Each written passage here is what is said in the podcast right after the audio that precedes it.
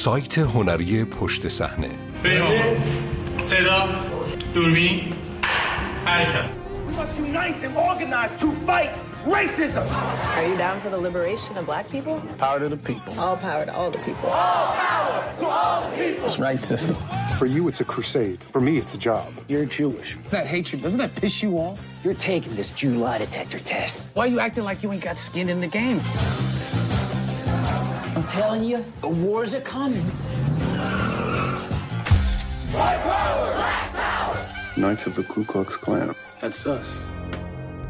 سیاه پوستان، امریکا و هالیوود اسپایک لی از بلک کلنزمن می‌خواهد که امریکا را از خواب بیدار کند. نویسنده رمبرت براون نویسنده حوزه فرهنگ عمومی، سیاست و ورزش فارغ التحصیل رشته جامعه شناسی و سیاست عمومی از دانشگاه دارتموس و مقاله نویس نشریه تایم. مترجم حمیده حسنی.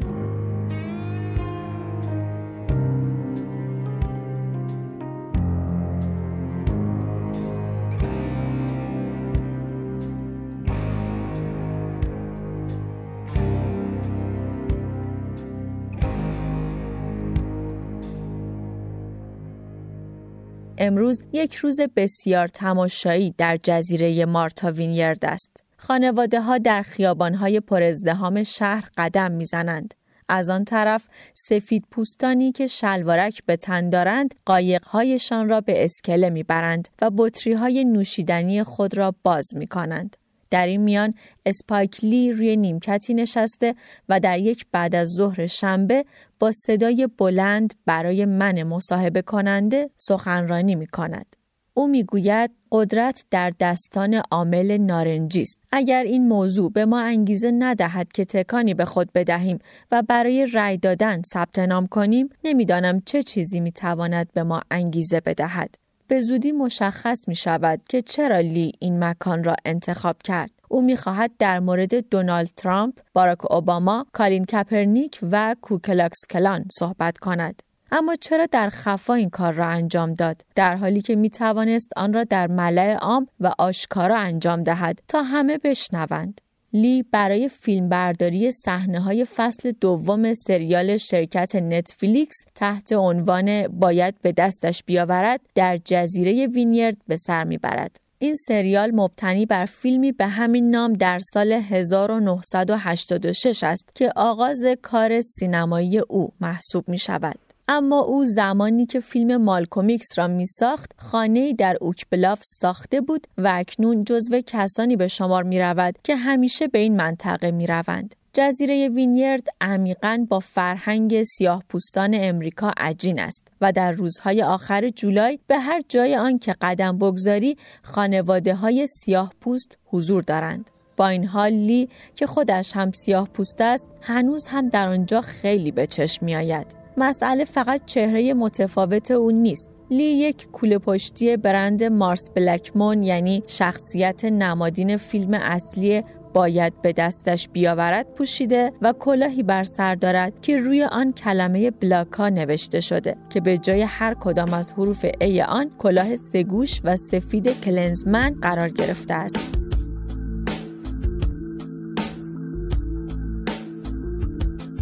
From the cradle to the grave, they call you little. There's a rock in a hard place, and you're right in the middle. Tell me how it felt in your mother's belly when the windows got shattered by the big white bully, or how it ached when your house burned in hate. No one showed up until it was too late. You came to know education is dope when your racist teacher tore apart your hope. Malcolm X is gone, but the struggle remains. We keep on fighting till we break all the chains.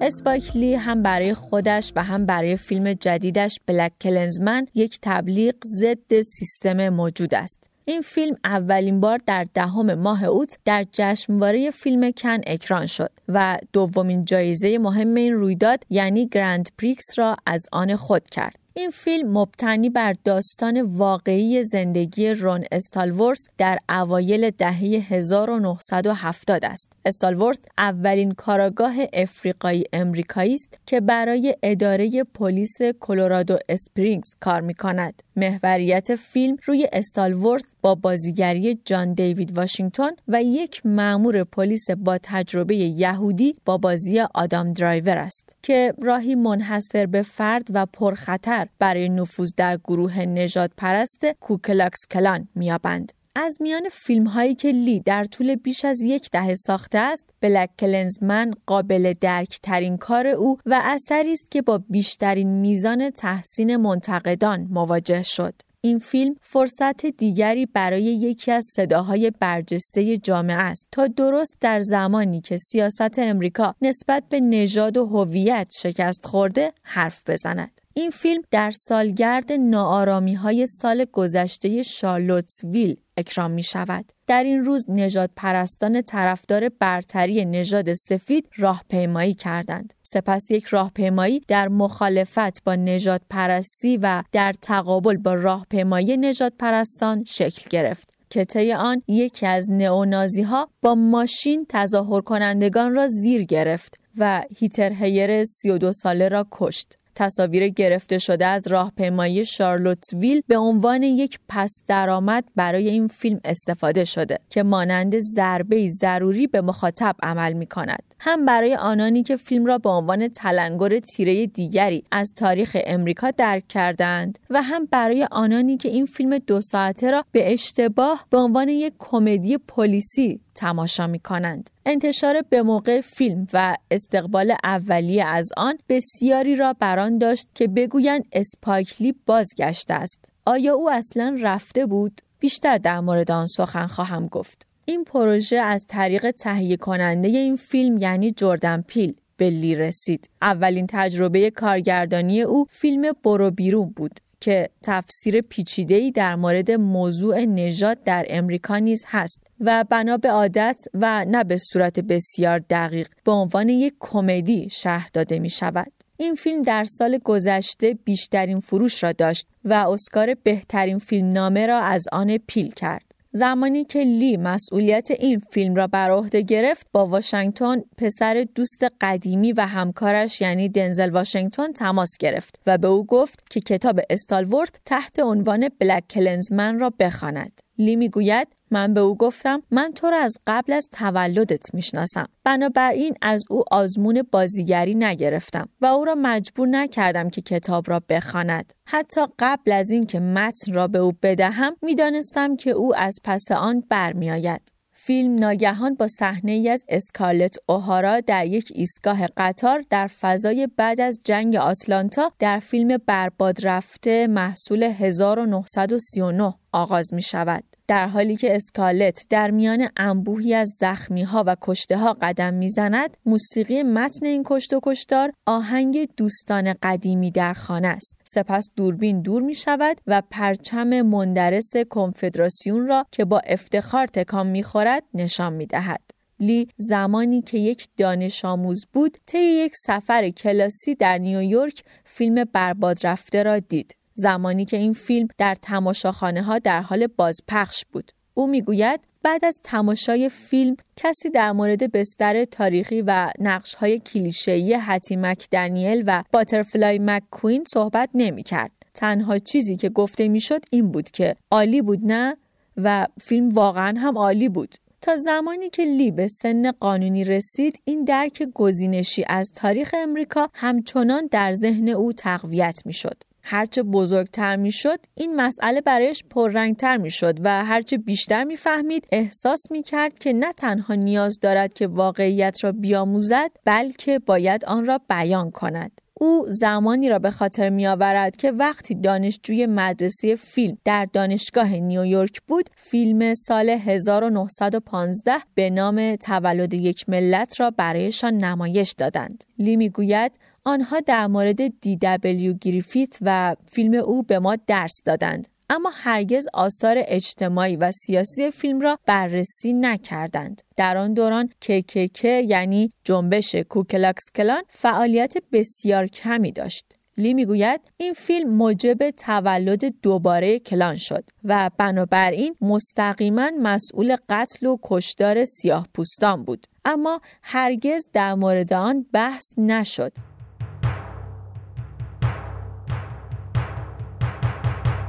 شما همه چیز را در رابطه با این موضوع در فیلم بلک کلنزمن یاد می‌گیرید و این امر برایتان عجیب نخواهد بود در صورتی که متوجه شوید لی واقعا به چه چیزی اهمیت می دهد. سه ایده در همامیخته وجود دارد که او مرتبا با آنها باز می گردد. هم به عنوان یک سیاه پوست امریکایی و هم به عنوان هنرمندی که مصمم است آینه برای جامعه امریکا باشد و همیشه امیدوار است که امریکایی ها بالاخره چشمانشان را باز کنند. اسپایکلی از امریکایی ها می خواهد که بیدار شوند. او می‌خواهد که در مورد کشورشان با خودشان صادق باشند و ملتمسانه از مردم امریکا می‌خواهد که در مورد تاریخشان بیاموزند. اگر بدانید که چگونه تحمل کنید، چگونه مشاجره کنید و چگونه سکوت کنید، دیدن اسپایکلی برای شما لذت بخش خواهد بود. روی این صندلی از کاراکتر اسپایکلی عصبانی که من در تمام عمرم در موردش شنیده بودم خبری نیست. آیا او فردی بیپرواست که با نظر عموم مخالف و به خاطر هوش بالایش قدری ترسناک است؟ قطعا همینطور است. آیا او فردی است که تحمل نمی کند کسی وقتش را تلف کند؟ کاملا درست است. من این موضوع را به همان دلیلی دوست دارم که همیشه دوست داشتم عموی سیاه پوستم در اتاقی از 44 نفر از اعضای خانوادهش در مورد سیاست، نژاد و انتقادهایش به اوباما صحبت کند. لی بین این دو حالت که گاهی با شما صحبت می کند و گاهی شما را خطاب قرار می دهد تردید دارد. گویی هر لحظه ممکن است آخرین فرصت او برای بیان نظرش باشد. اما زمانی که به انتهای یک گفته می رسد به شما لبخندی می‌زند و چیزی می‌گوید شبیه این.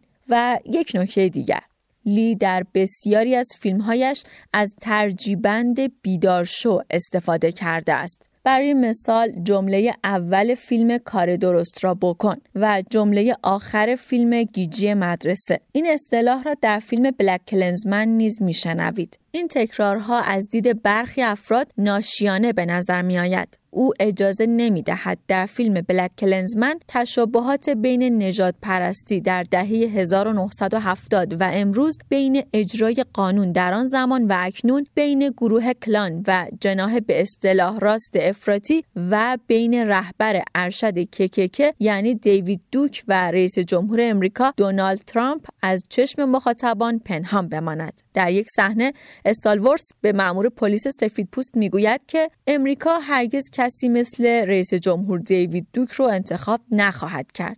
مأمور پلیس اینگونه پاسخ می‌دهد از یه سیاه پوست بعیده که انقدر ساده لوح باشه. این سبک لی است که تعجب می کند. پس چه زمانی بالاخره سیاه پوستان، لیبرال ها و در کل امریکایی ها دیگر فریب وضعیتی را که او به آن می‌گوید okey-dokey نمی‌خورند. منظور او از این اصطلاح ترفندهایی یا به قول لی دقلکاری، فریب، نیرنگ و حق است که امریکایی های سفید پوست که تمایلات جنسی عادی دارند مثلا همجنسگران نیستند با مهارت از آنها استفاده می کنند تا کماکان در قدرت بمانند.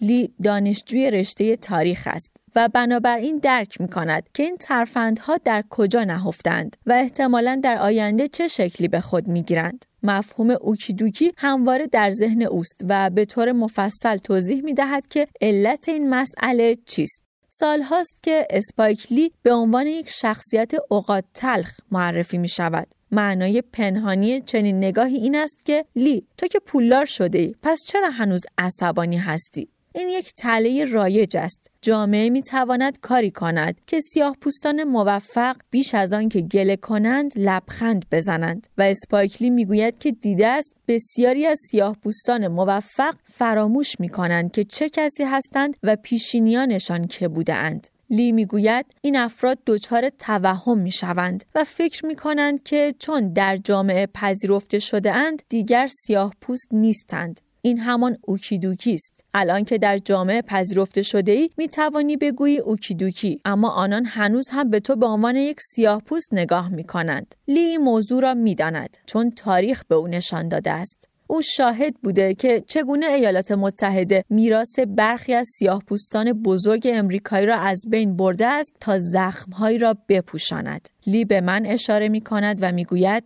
و یک موضوع دیگر. در سالهای آخر محمد علی کلی یک قهرمان ملی و جهانی شده بود. اما پیش از آن به خاطر مخالفتش با جنگ ویتنام از او یک شیطان ساخته بودند. در پایان عمرش اکثر امریکاییان طوری رفتار می کردند که انگار آن اتفاق هرگز رخ نداده بود.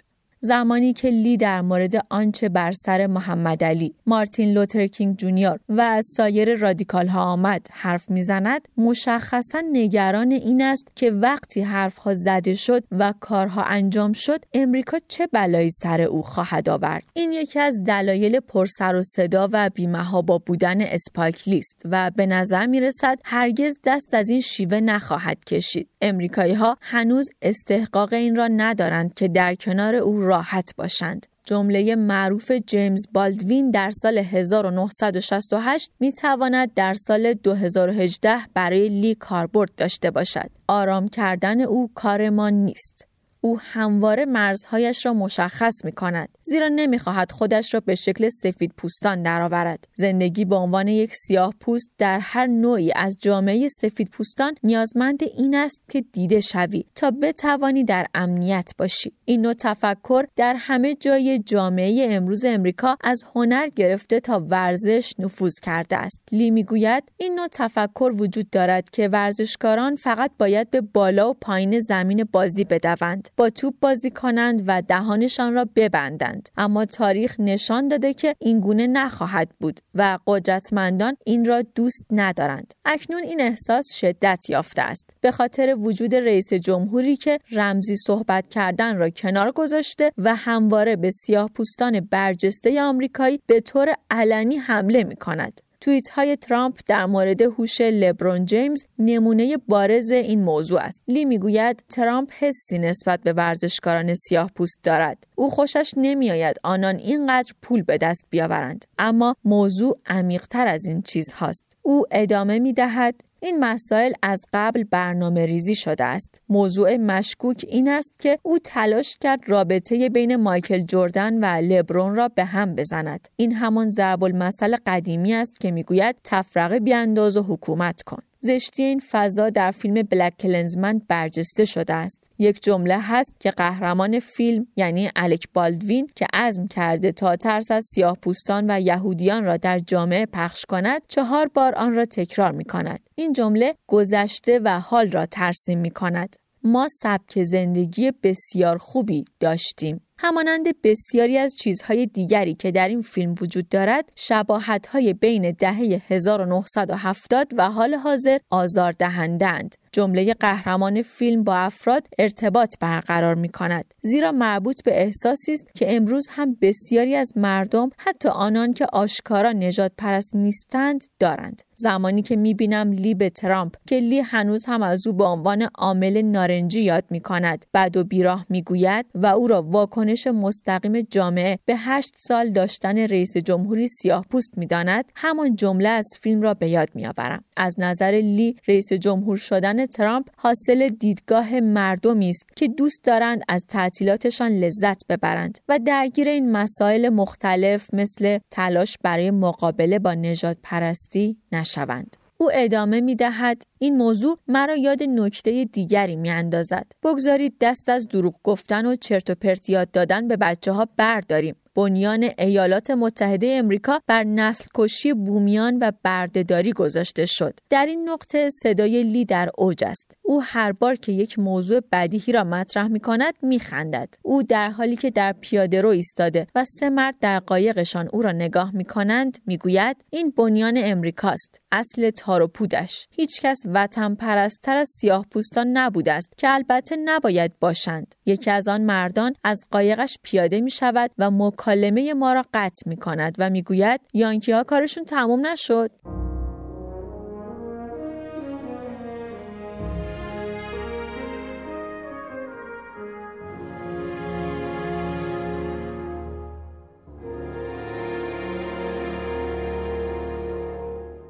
این چهارمین نفری بود که در این یک ساعتی که لی روی نیمکت بود صحبتهای او را متوقف می کرد. دو نفر دیگر هم می‌خواستند در مورد ورزش صحبت کنند. مردم عاشق این هستند که با لی در مورد ورزش های نیویورک سیتی صحبت کنند و این چیزی است که خودش با طرفداری شدید از تیم های بیسبال و بسکتبال شهرش به سر خود آورده است. در این لحظات دیواری که لی علیه okey-dokey ساخته است آنقدر کنار می رود که یک صمیمیت ایجاد می شود. او از مکالمه روزانه با یک غریبه در مورد تیم‌های نیکس و یانکی لذت می برد. با این حال در چنین وقتهایی دیوار محافظش نه تنها کنار نمی رود بلکه دو برابر بلندتر است زیرا افراد آنقدر احساس راحتی می کنند که صحبت در مورد ورزش به کارهای لی اولویت پیدا می کند این امر به یاد ما میآورد که اکثر سفیدپوستان امریکایی هنوز از اینکه درگیر کارهای اسپایک لی شوند وحشت دارند اما دوست دارند در مورد صحنه های جذاب ورزشی حرف بزنند. چسبیدن به ورزش یکی از راه های آسانی است که با استفاده از آن می توان به سمت برابری دوید بدون اینکه به تاریخ روابط سیاه و سفید بپردازیم. لی می‌گوید برای ما استفاده از اصطلاحات فوتبالی یک بازی کلاسیک انحراف است. آنها در این زمینه استادند. آنها در واقع به هر کسی از نژاد سفید اشاره دارد که با اعضای حزب جمهوری خواه و هر گروهی از سفید پوستان قدرتمند در مورد ورزش حرف می‌زنند. این موضوع به درستی درک شده و دستخوش تغییر شده است. بنابراین ما به عنوان یک ملت به عنوان مردم امریکا نباید به سمت اوکی دوکی برویم. باید باهوش باشیم و اینگونه حواسمان پرت نشود در حالی که صدایش را پایین میآورد خم می شود و می‌گوید و شما می‌دانید زمانی که آنها این کار را می کنند مرا به نام کاکاسیاه و واجه های توهینآمیز دیگر می‌خوانند. زمانی که من فیلم لی به نام گول خورده را در سال 2001 وقتی که دانش آموز سال اول دبیرستان بودم دیدم فقط چهار سال بود که در کنار سفید پوستان بودم.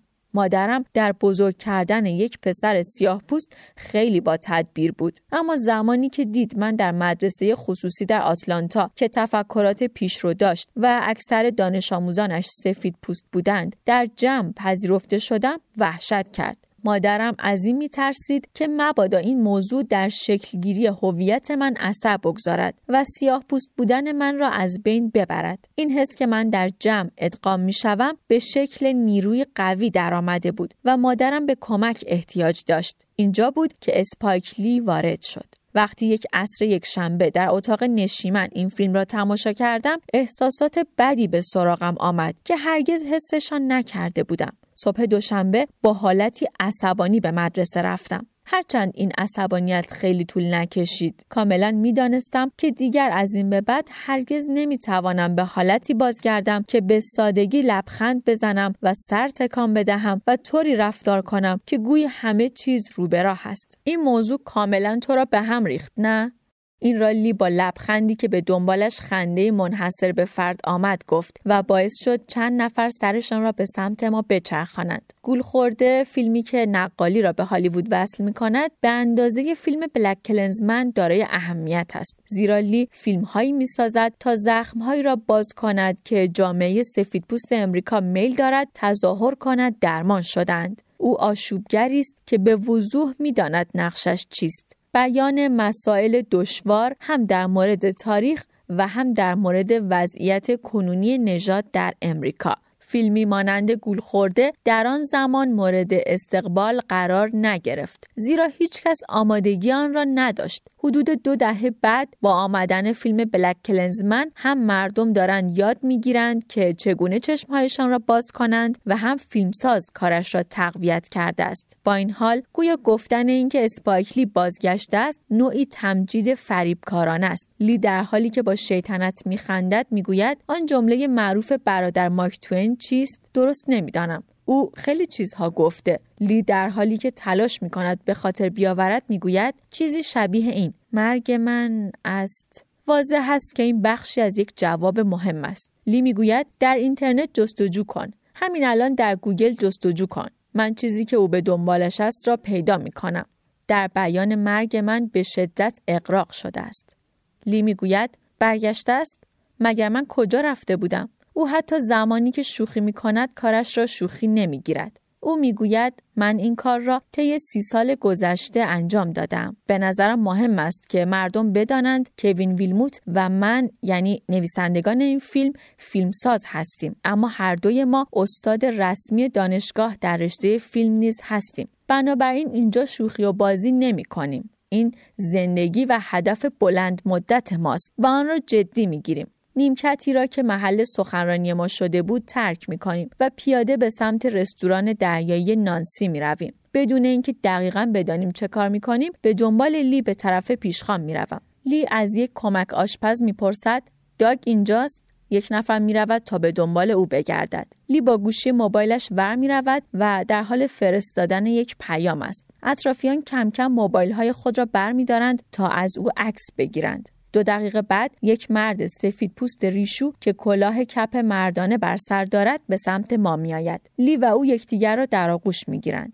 رفتار لی کاملا عوض شده و موضوعی او را هیجان زده کرده است. معلوم می شود که داگ عبدالنور صاحب رستورانی است که کنار اسکله قرار دارد و قایقش هم آنجاست. قرار است ستایی به قایق سواری برویم. وقتی لی آماده می شود تا وارد قایق شود، عبدالنور به او هشدار می دهد. پایت را وسط چارپایه بگذار. من هم همان کار را می کنم. عبدالنور می گوید من به باراک هم همین را گفتم. گوش نکرد. لی نسبت به اینکه اوباما قبلا در این قایق بوده حس خوبی دارد. ممکن است وینیرد خانه دوم او باشد اما واضح است که حضور اوباما یک رویداد محسوب می شود وقتی راه میافتیم عبدالنور هشدار می دهد که می‌خواهد کمی تندتر برود لی سویشرت کلاهدار خود را می پوشد و کلاه آن را بر سر می گذارد. او پیشنهاد می دهد که من هم همین کار را بکنم تا کلاه هم را باد نبرد. عبدالنور سرعت قایق را زیاد می کند و لی انگار که سوار ترن هوایی شده باشد فریاد می کشد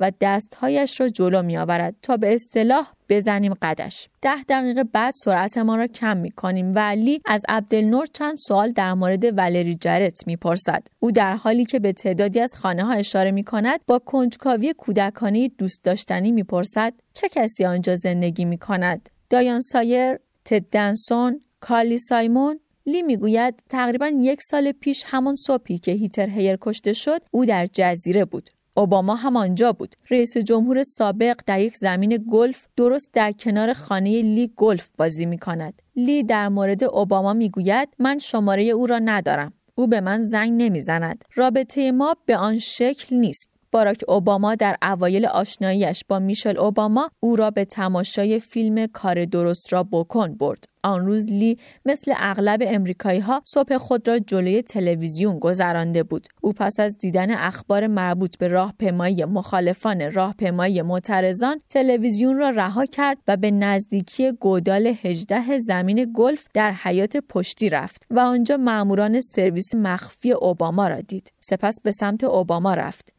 او می‌گوید من گفتم آقای رئیس جمهور آیا در مورد اتفاقی که در ویل افتاده چیزی شنیده اید؟ و او چیزی نشنیده بود. شکر را در چهرش دیدم. دوازده آگوست سال 2017 میلادی بود. یکی از سخنگویان اوباما حاضر نشد در این مورد نظری بدهد.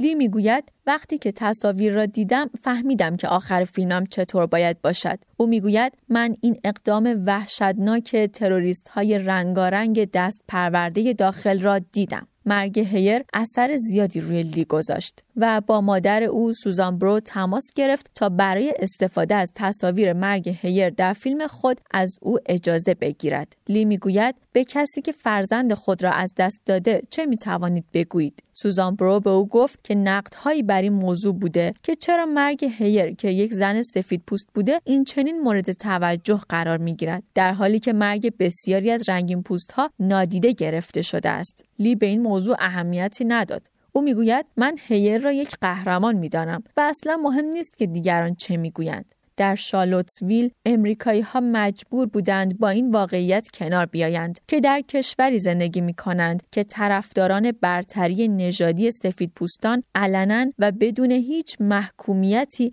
از طرف کاخ سفید راهپیمایی می کنند. ما اجازه می دهیم کودکان سیاه پوست غیر مسلح کشته شوند و عده زیادی از رنگین پوستان زندانی شوند. پس از یک رئیس جمهور سیاه پوست که مجبور بود برای هشت سال مراقب زبانش باشد یک رئیس جمهور سفید پوست روی کار آمده که بی صداقتی عادت همیشگی اوست. بسیاری از امریکایی ها با مشاهده نشانه های پیشرفت دوران ریاست جمهوری اوباما تشویق می شدند به سمت احساس رضایت حرکت کنند.